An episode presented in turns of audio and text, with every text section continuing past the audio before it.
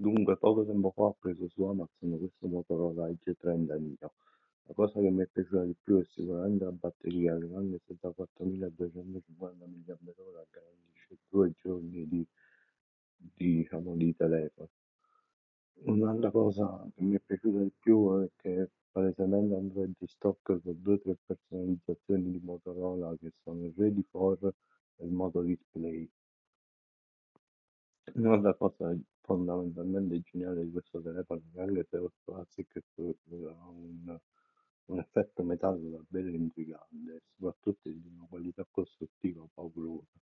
come si denota anche dal carrellino da film quando che ho potuto notare quando vi ho messo la SIM dentro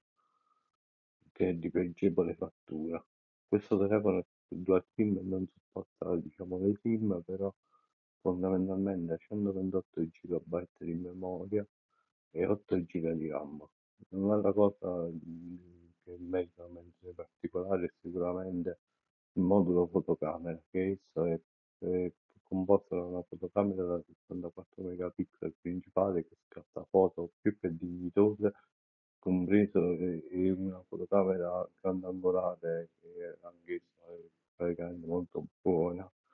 e soprattutto ha uno estrapolatore di immagini che funziona perfettamente al contrario di molti telefoni Android.